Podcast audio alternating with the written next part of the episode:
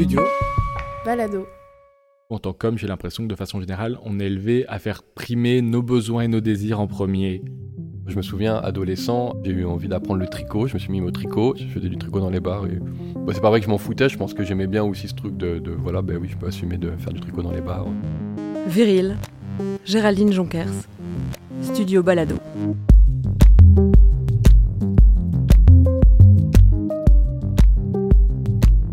Viril, le podcast qui interroge d'autres formes de virilité, des histoires singulières, intimes et politiques. Épisode 2, le devoir de virilité. Dans ma vie intime et familiale, j'ai été confrontée à des hommes enfermés dans un idéal de virilité. Pour être un homme, un vrai, ils devaient s'imposer quitte à écraser les autres et faire usage de leurs poings, refouler leurs émotions et surtout ne rien laisser paraître. Certains de ces hommes acceptaient cet impératif sans le remettre en question. D'autres en souffraient parce qu'ils ne pouvaient pas s'en libérer. Est-ce que les hommes peuvent s'échapper du devoir de virilité? Arthur semble détaché de l'injonction à la virilité, mais il éprouve malgré tout des difficultés à exprimer ses émotions. Paul, lui, tout en assumant sa sensibilité, a exploré sa virilité en pratiquant le football américain. Entre la conscience du statut que la virilité leur offre et le piège dans lequel elle les enferme, Paul et Arthur se retrouvent face à un dilemme. Comment redéfinir sa masculinité en dehors de la virilité? Je m'appelle Arthur, euh, j'ai 43 ans. Je dirais que je suis euh, plutôt grand, mais que je me tiens parfois assez voûté, voilà, comme si j'acceptais pas ma grandeur, peut-être. Je suis mince, donc pas musclé, voilà, si on reprend un peu les codes de la, de la virilité.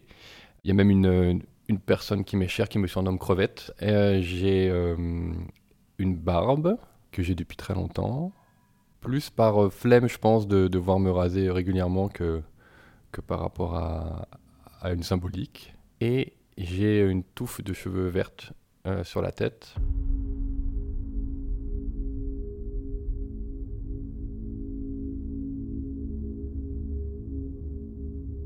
Paul, j'ai 30 ans.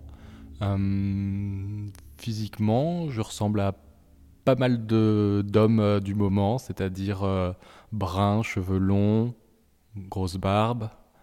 Au niveau corpulence, j'ai longtemps été mince et euh, comme j'ai fait du football américain assez jeune, j'ai dû me muscler. Du coup, j'ai pas mal pris en volume et puis j'ai arrêté depuis, donc je, suis dans une moyenne. faut que je remonte un peu, mais mon grand-père paternel a eu deux fils, mon père et mon oncle. Mon oncle a eu trois fils. Mon père a eu donc trois enfants, donc euh, mes deux frères et moi. Et mon frère a eu trois fils avant d'avoir une fille. Donc voilà, il y a une sorte de, de lignée génétique euh, du mâle euh, dans un côté de ma famille. Je pense que mes parents auraient voulu avoir pour un troisième enfant une fille, mais raté. Donc c'est très masculin quand même. même si mon, du coup mes parents se sont séparés quand j'avais 8 ans. Euh, donc je voyais mon père euh, beaucoup moins souvent. Au début, un week-end sur deux, les vacances. Après, il est, il est parti dans une autre ville de France, donc c'était que pendant les vacances. Avant qu'il quitte le domicile familial, il n'était pas forcément très présent, il travaillait beaucoup. Donc en fait, j'ai pas forcément eu de, de représentant de la virilité euh, dans le, le noyau dur de la famille.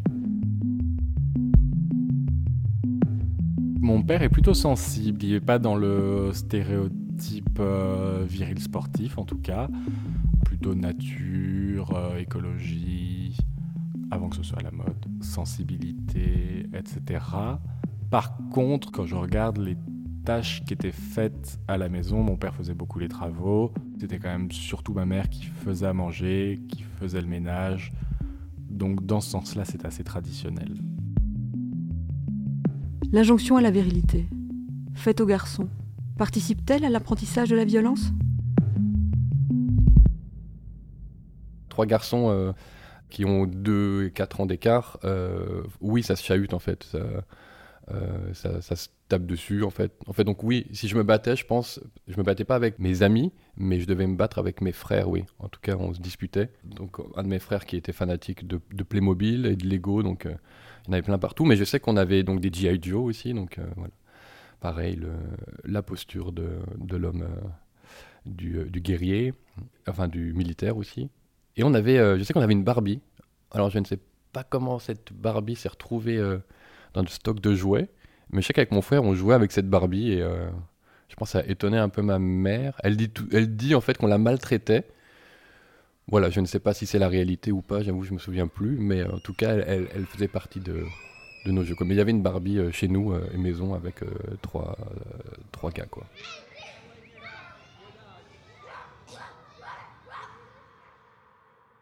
J'ai un grand frère de deux ans, mon aîné. Pendant longtemps, on vivait dans la pièce du haut où il n'y avait pas de séparation par euh, des portes, donc on était dans des pièces différentes, mais finalement on n'avait quand même pas énormément d'intimité, donc on a beaucoup été l'un avec l'autre, pas l'un sur l'autre, c'était pas à ce point-là non plus, mais l'un avec l'autre, je pense. Avec les amis, bon bah ça se chahute, effectivement il y a toujours des trucs de garçons où euh, c'est des combats un peu, etc. Dès le plus jeune âge. Et, euh, et, a fortiori, effectivement, euh, quand je me suis mis au football américain, il y a quand même un culte du corps et de la musculature. Je lisais beaucoup de comics américains.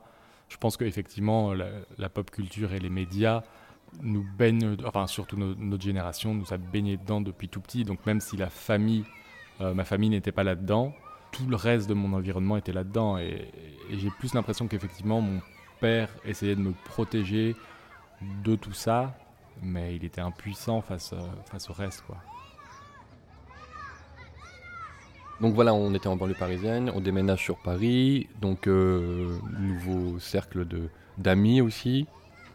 Donc là, j'ai, euh, on va dire, dans les 13, 14, 15 ans, j'ai, un groupe d'amis qui sont des, gars, des garçons. On passe du temps chez, chez l'un, chez l'autre, on écoute de la musique. Il y en a qui fument des pétards, on regarde des films de cul. Donc on a un clan comme ça, et il y en a un, une personne externe, un gars, qui veut un peu rejoindre ce clan. Et il se passe une scène, mais euh, assez étonnante, où on est euh, dans le, garage en sous-sol, donc d'un des, des amis, d'un des potes.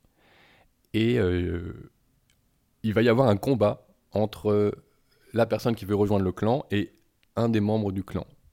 Et donc ils vont se battre et nous, on est autour et on regarde. Enfin, c'est, ça n'a vraiment le, phénomène de groupe le plus, enfin voilà, dans son rôle le plus stupide. Et ça finira où euh, donc le, le gars du clan se fait tabasser. il a du sang sur les lèvres et autres, il se barre.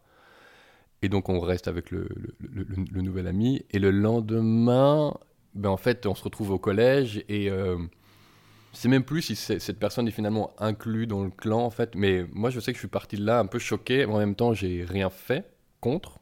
Il y avait même un truc peut-être jubilatoire euh, de vivre cette scène comme ça. Mais euh, ça m'a... En tout cas, j'ai encore euh, une mémoire très sélective, mais ça c'est encore très proche, très présent. Et je me dis, waouh, il, s'est passé quelque chose là qui est, qui est, pas, qui pas normal. Quoi. En plus c'était un très bon ami qui était là et, on décide vraiment qu'il va va se battre contre un, autre type euh, pour gagner sa place. Mon collège a été assez difficile parce que j'ai fait beaucoup d'acné et euh, vraiment beaucoup. Et du coup, ça m'a pas mal détruit au niveau confiance en moi. Et en plus, j'étais très mince, très fin, j'avais du mal à assumer mon corps. J'ai commencé le football américain, c'est un copain du lycée qui m'a proposé. Lui, il avait ses deux frères qui en faisaient. J'ai dit pourquoi pas? Je crois que ça a été vraiment un moyen euh, un peu catharsique de euh, d'évacuer justement toutes ces pulsions de violence ou de colère que j'avais en moi et j'en ai fait pendant une douzaine d'années. Dans le football américain, c'était quand même beaucoup de gens euh, qui faisaient très attention à leur physique. Même sur le terrain, il y a des codes vestimentaires, etc. Et l'apparence joue un rôle très très important. Euh, ça vient des États-Unis aussi, donc il y a quand même un accent qui est mis sur, euh, sur le paraître. On ne pouvait pas avoir de poils euh, au niveau du pubis, il fallait forcément se raser. Ceux qui avaient des poils se faisaient moquer un peu. Je pense qu'il y a un truc de virilité, de taille du pénis, c'est-à-dire que quand il y a des poils, le pénis est quand même moins grand ou ressort moins alors que rasé, euh, du coup, il apparaît quand même plus, plus puissant ou plus, plus gros quand même. Je pense que inconsciemment ça doit jouer chez beaucoup. Euh, c'était un peu compliqué parce que comme j'habitais chez mes parents, euh, j'avais un peu honte de le faire. Je n'osais pas jeter les poils dans la poubelle, donc j'ai essayé de les brûler dans un premier temps, mais ça pue et ça brûle mal. Donc c'était un peu compliqué. J'ai les cheveux qui poussent, j'écoute du, hard rock, du métal, j'ai les cheveux longs. J'ai probablement aussi un côté un peu euh, efféminé qui ressort, enfin dans des attitudes et autres que qu'on pointait pas avant, mais là c'est l'âge, c'est l'adolescence. Et je suis à la recherche, je pense, d'un d'un repère, d'un père ou et aussi de d'un truc d'amour en fait, dans, voilà, un peu perdu euh, à ce moment-là.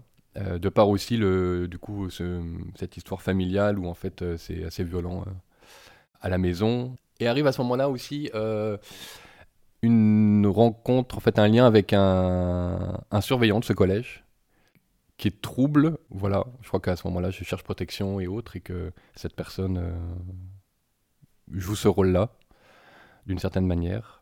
Et donc, ce lien fait que euh, il y aura des attouchements aussi, cette personne envers moi. Du coup, à ce moment-là, moi, j'ai voilà, une sorte de blocage, et puis je coupe le lien avec, cette personne. Mais euh, voilà, j'ai vécu une phase comme ça d'un an, un an et demi, euh, à, pas trop savoir. Euh, en même temps, trouver un sens à cette relation, et en même temps me dire que c'est pas normal. D'ailleurs, là, le livret est, pour moi un, un certain impact. J'en ai plus tard parlé à quelques personnes, mais très peu, à personne de ma famille. Et donc, ça crée un, un rapport à, oui, à la, à l'idée de, virilité, en tout cas de ce que moi j'y mettrais dedans, qui est le rapport à la, à la domination, mais aussi le rapport à, soi et à la, aussi à l'intime et comment on peut communiquer et dire des choses et autres, que moi je rapproche aussi de, de, de cette question de virilité ou de ne, pas être viril, enfin si on prend l'inverse, quoi, mais de capacité aussi à, exprimer, exprimer ses émotions, ce qu'on ressent. Euh, euh, qui mettra longtemps avant de pouvoir euh, surgir en fait pour moi. Le privilège masculin est aussi un piège. Et il trouve sa contrepartie dans la tension et la contention permanente, parfois poussée à l'absurde, qu'impose à chaque homme le devoir d'affirmer en toutes circonstances sa virilité. Pierre Bourdieu, La domination masculine. Vous écoutez Viril, un podcast de Géraldine Jonkers et du studio Balado. Faire partie du Boys Club façonne les esprits et les corps, encourage la violence et emprisonne la parole. Comment libérer l'expression de ses sentiments et de ses émotions quand on est un homme?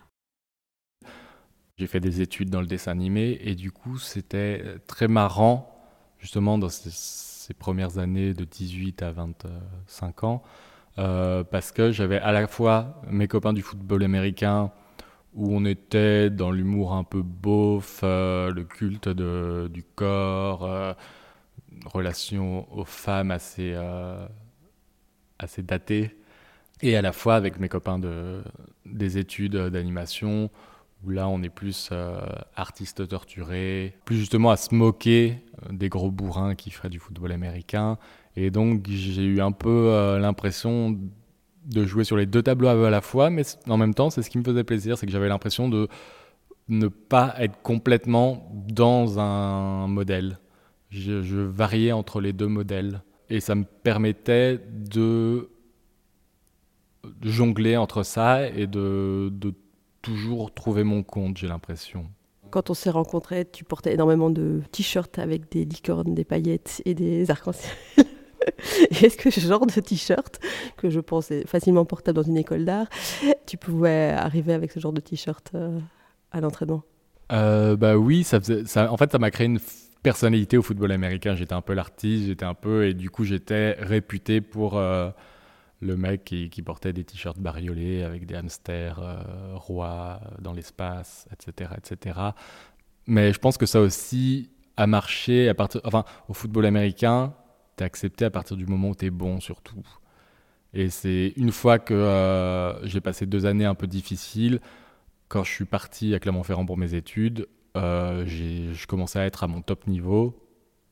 Et, euh, et c'est pour ça aussi que j'ai été accepté, qu'on m'a accepté avec cette différence et qu'on a accepté cette différence, j'ai l'impression. Par exemple, moi j'aurais envie, là en discutant de plus en plus avec mes amis garçons, de se réunir pour euh, à plusieurs, parce que souvent ça se fait des. Moi ça se fait plutôt en, duo, ce genre de, discussion. Et je me dis, ah, mais ça pourrait être intéressant de se retrouver entre gars et. Et, et- de, de questionner en fait toutes ces, toutes ces, tout ce rapport à, la virilité. Enfin, à chaque fois, il y a, plein de sujets. euh, la galanterie, par exemple, pour pouvoir, euh, entre nous aussi, euh, trouver des. Je sais pas si c'est des solutions, mais en tout cas de pouvoir réfléchir sur ces sujets-là sans que ce soit toujours voilà, par nos relations avec des filles, elles qui amènent ce genre de, de, considération et de, remise en question. Quoi. Que ça puisse aussi se faire entre gars, en fait. Paul est devenu père d'un petit garçon il y a un an et demi. Comment s'est-il préparé à son nouveau rôle?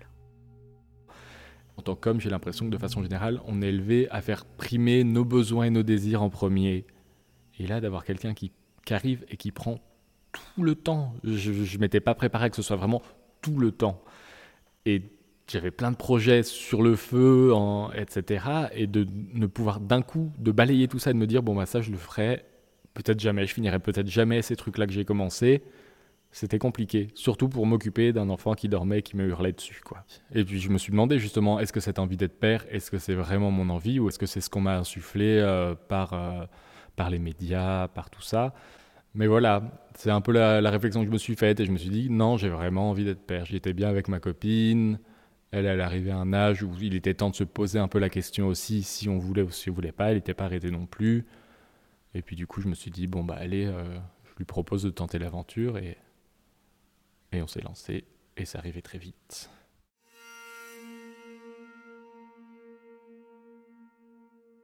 J'ai l'impression de pas avoir été assez investi pendant la grossesse. Et euh, la première partie de naissance aussi a été assez compliquée. J'avais pas l'impression de servir vraiment. Il était bien qu'avec sa mère. Et du coup, moi, quand je le prenais, il pleurait, donc je savais pas trop quoi faire. Donc, du coup, j'avais tendance à plutôt le laisser avec sa mère et faire tout le reste. On était en plein déménagement, donc du coup, je m'occupais de tout le déménagement, je m'occupais de faire à manger, je faisais tout ça. Mais j'étais plus euh, aidant, j'étais plus euh, comme un titre-service que comme un père, quoi. Et maintenant qu'il parle et que, enfin, maintenant qu'on peut parler, etc., ça, ça devient fou, quoi. Enfin, même tout l'apprentissage, suivre l'apprentissage, c'est vraiment dingue. Je trouve que, même quand on- je lisais des livres pour me préparer, on est très, euh, très tolérant avec les hommes, on, on les caresse vite dans le sens du poil dès qu'ils font un petit effort, alors qu'on devrait arriver à une égalité. Et cette égalité, euh, je connais personne dans mon entourage chez qui elle est présente vis-à-vis de la parentalité. le concept de virilité existe, il a sa présence dans notre société. Est-ce qu'on est conscient en, tant que gars qu'on a cette espèce de symbolique euh, qui, est là? À quel point elle nous, elle nous touche, à quel point elle nous affecte, et à quel point on s'y retrouve? Euh, Et après, voilà, c'est lié au, parcours de, de chacun. Moi, moi j'ai pas l'impression euh, qu'on m'ait imposé ce concept de virilité, que j'ai dû suivre un, chemin, en fait. J'ai pas du tout cherché à être quelqu'un qui, qui, avait de la force musculaire. Je vais, fais pas de sport, je vais pas à la salle de sport, de- je fais pas de musculation. Je suis désintéressé par euh, la mécanique, euh, mais euh, voiture bien sûr, mais, mais même vélo. Ah, J'ai pas du tout ce, rapport à, je crois, toutes les, cases que, que les hommes doivent cocher d'activité ou de- de- d'identité. Euh, J'ai eu la possibilité de d'un peu faire ce que je voulais, je crois quand même. Moi, je me souviens, adolescent, euh, je je sais plus comment, j'ai eu envie d'apprendre le tricot. Je me suis mis au tricot et j'emmenais euh, le tricot dans les bars, en fait. Je faisais du tricot dans les bars et, et puis euh, je crois que je m'en. Bah, c'est pas vrai que je m'en foutais, je pense que j'aimais bien aussi ce truc de, de, voilà, ben oui, je peux assumer de faire du tricot dans les bars, il n'y a pas de problème. À un moment donné, j'ai eu un genre de pantalon kilt et donc voilà, j'essayais aussi de me dire que je pouvais le porter un peu en tout temps et que ça pose pas de problème.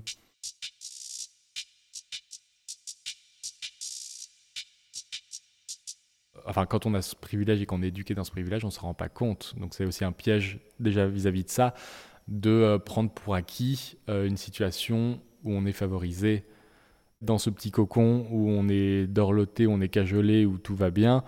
on devient quand même des, des, sales personnes, quoi. Il y a énormément à faire vis-à-vis -vis de la parentalité. C'est souvent la femme qui doit sacrifier son boulot, déjà. Et puis il y a aussi le truc au départ physique qui fait qu'elle, elle est un peu plus impliquée. Mais on a beau essayer de s'éduquer, je pense qu'effectivement tout mon héritage euh, culturel, etc., fait que euh, j'ai moins de patience. J'ai enfin, je, je fais, continue d'avoir envie de faire primer par moments mes envies personnelles, etc. Mais elle, justement, son fils est devenu sa priorité. Moi, je continue en tant qu'homme à avoir des priorités parfois différentes. Et du coup, on n'arrive pas à être complètement, complètement égalitaire vis-à-vis de ça. Et je trouve ça dommageable. Encore loin d'être la norme, comme Paul et Arthur, des hommes commencent à revendiquer leur sensibilité, à écouter leurs émotions et à questionner le modèle traditionnel de virilité.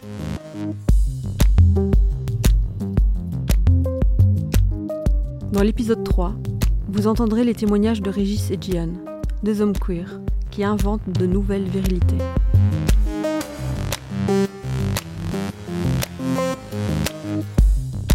Viril est un podcast de Géraldine Jonkers, produit par le studio Balado. Réalisation et production, Michel-Ange Vinti. Musique originale et mixage, David Federman. Illustration, Patrick Rousse. Vous pouvez nous contacter via le site www.studiobalado.com ou via les réseaux sociaux du Studio Balado. Abonnez-vous à mon podcast sur votre plateforme d'écoute préférée. Merci pour votre écoute.